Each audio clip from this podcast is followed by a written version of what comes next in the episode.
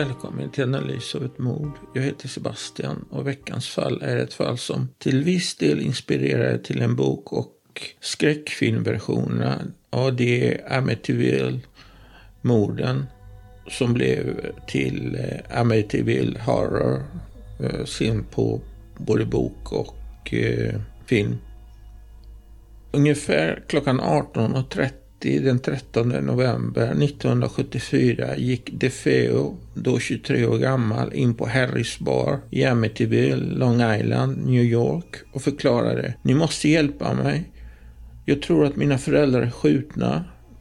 DeFeo och en liten grupp människor gick till hans hus som låg nära baren och upptäckte att DeFeos föräldrar var döda inne i huset. En av gruppen, DeFeos en Joe Jesuit, ringde akut till Suffolk County Police som sökte igenom huset och fann att sex medlemmar i familjen låg döda i sina sängar. Offren var Ronald Juniors föräldrar, Ronald DeFeo, 43, Louis DeFeo, född Brigante, 43, samt fyra syskon, Dawn 18, Allison 13, Mark 12 och John 9. Alla offren hade blivit skjutna med ett 35 kalibers bussgevär av modellen Marlin 336 ungefär klockan 03.00 den dagen.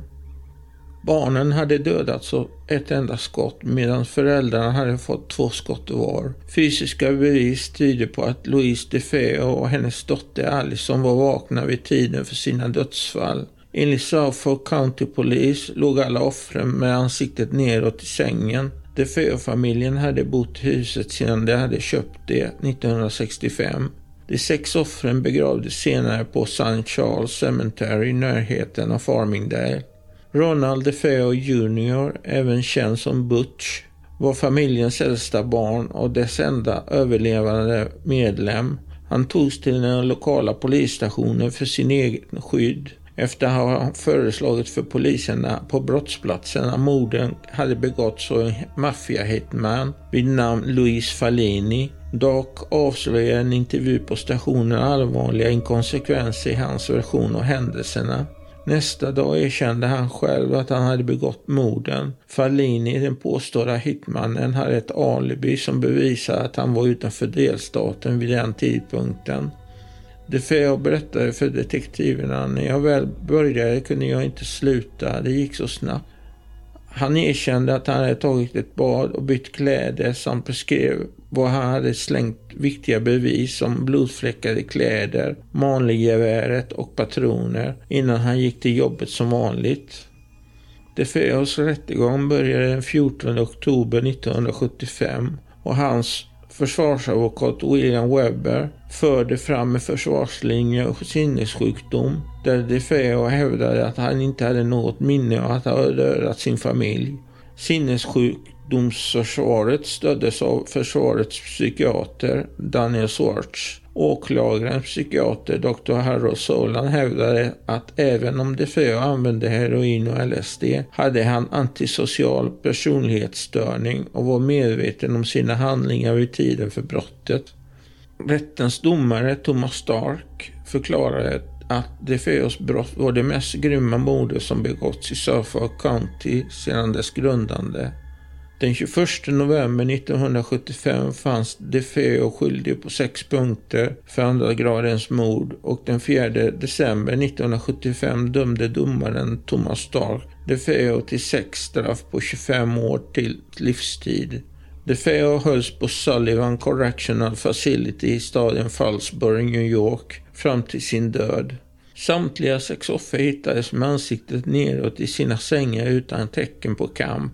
Polisutredning konstaterade att bussen inte hade varit utrustad med ljuddämpare och fann inga bevis för att sedativa hade administrerat. DeFeo hävdade under sitt förhör att han hade drogat sin familj. DeFeo hade en volatil relation till sin far. Men motivet för mordet förblir oklart.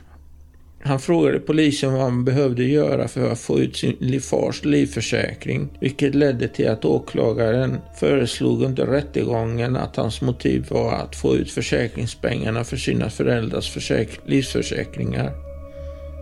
Efter sitt fällande gav de DeFeo olika berättelser om hur morden utfördes. I en intervju för Newsday från 1986 hävdade DeFeo att hans syster Dawn dödade deras far och att deras förtvivlade mor dödade alla hans syskon, uppenbarligen med ett gevär, innan han dödade sin mor. Han hävdade att han tog skulden för att han var rädd för att säga något negativt av sin mor till hennes far, Mikael Brigante senior, och sin fars farbror av rädsla för att de skulle döda honom.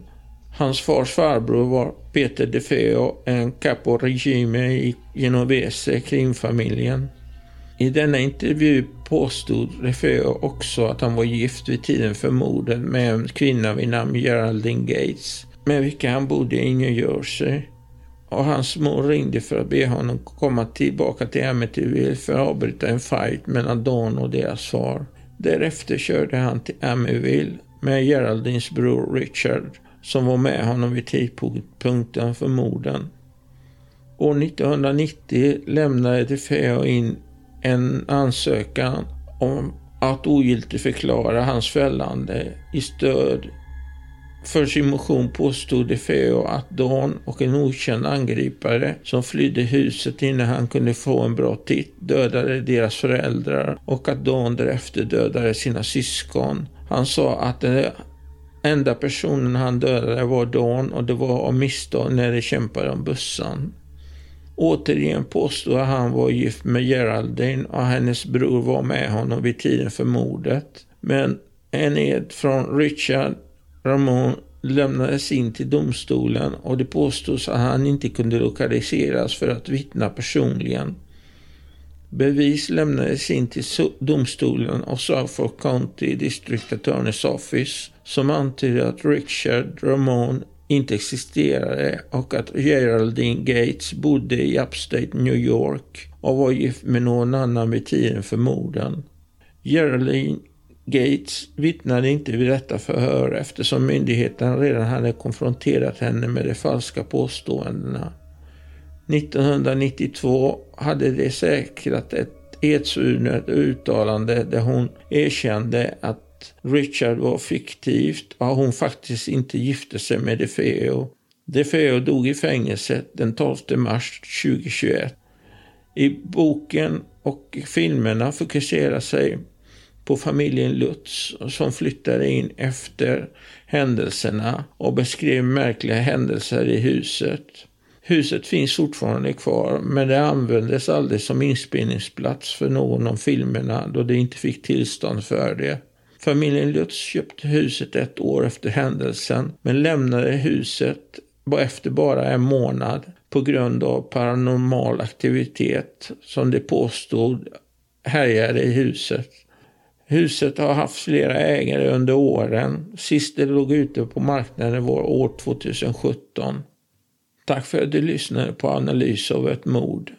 Sköt om dig och tack så mycket för mig.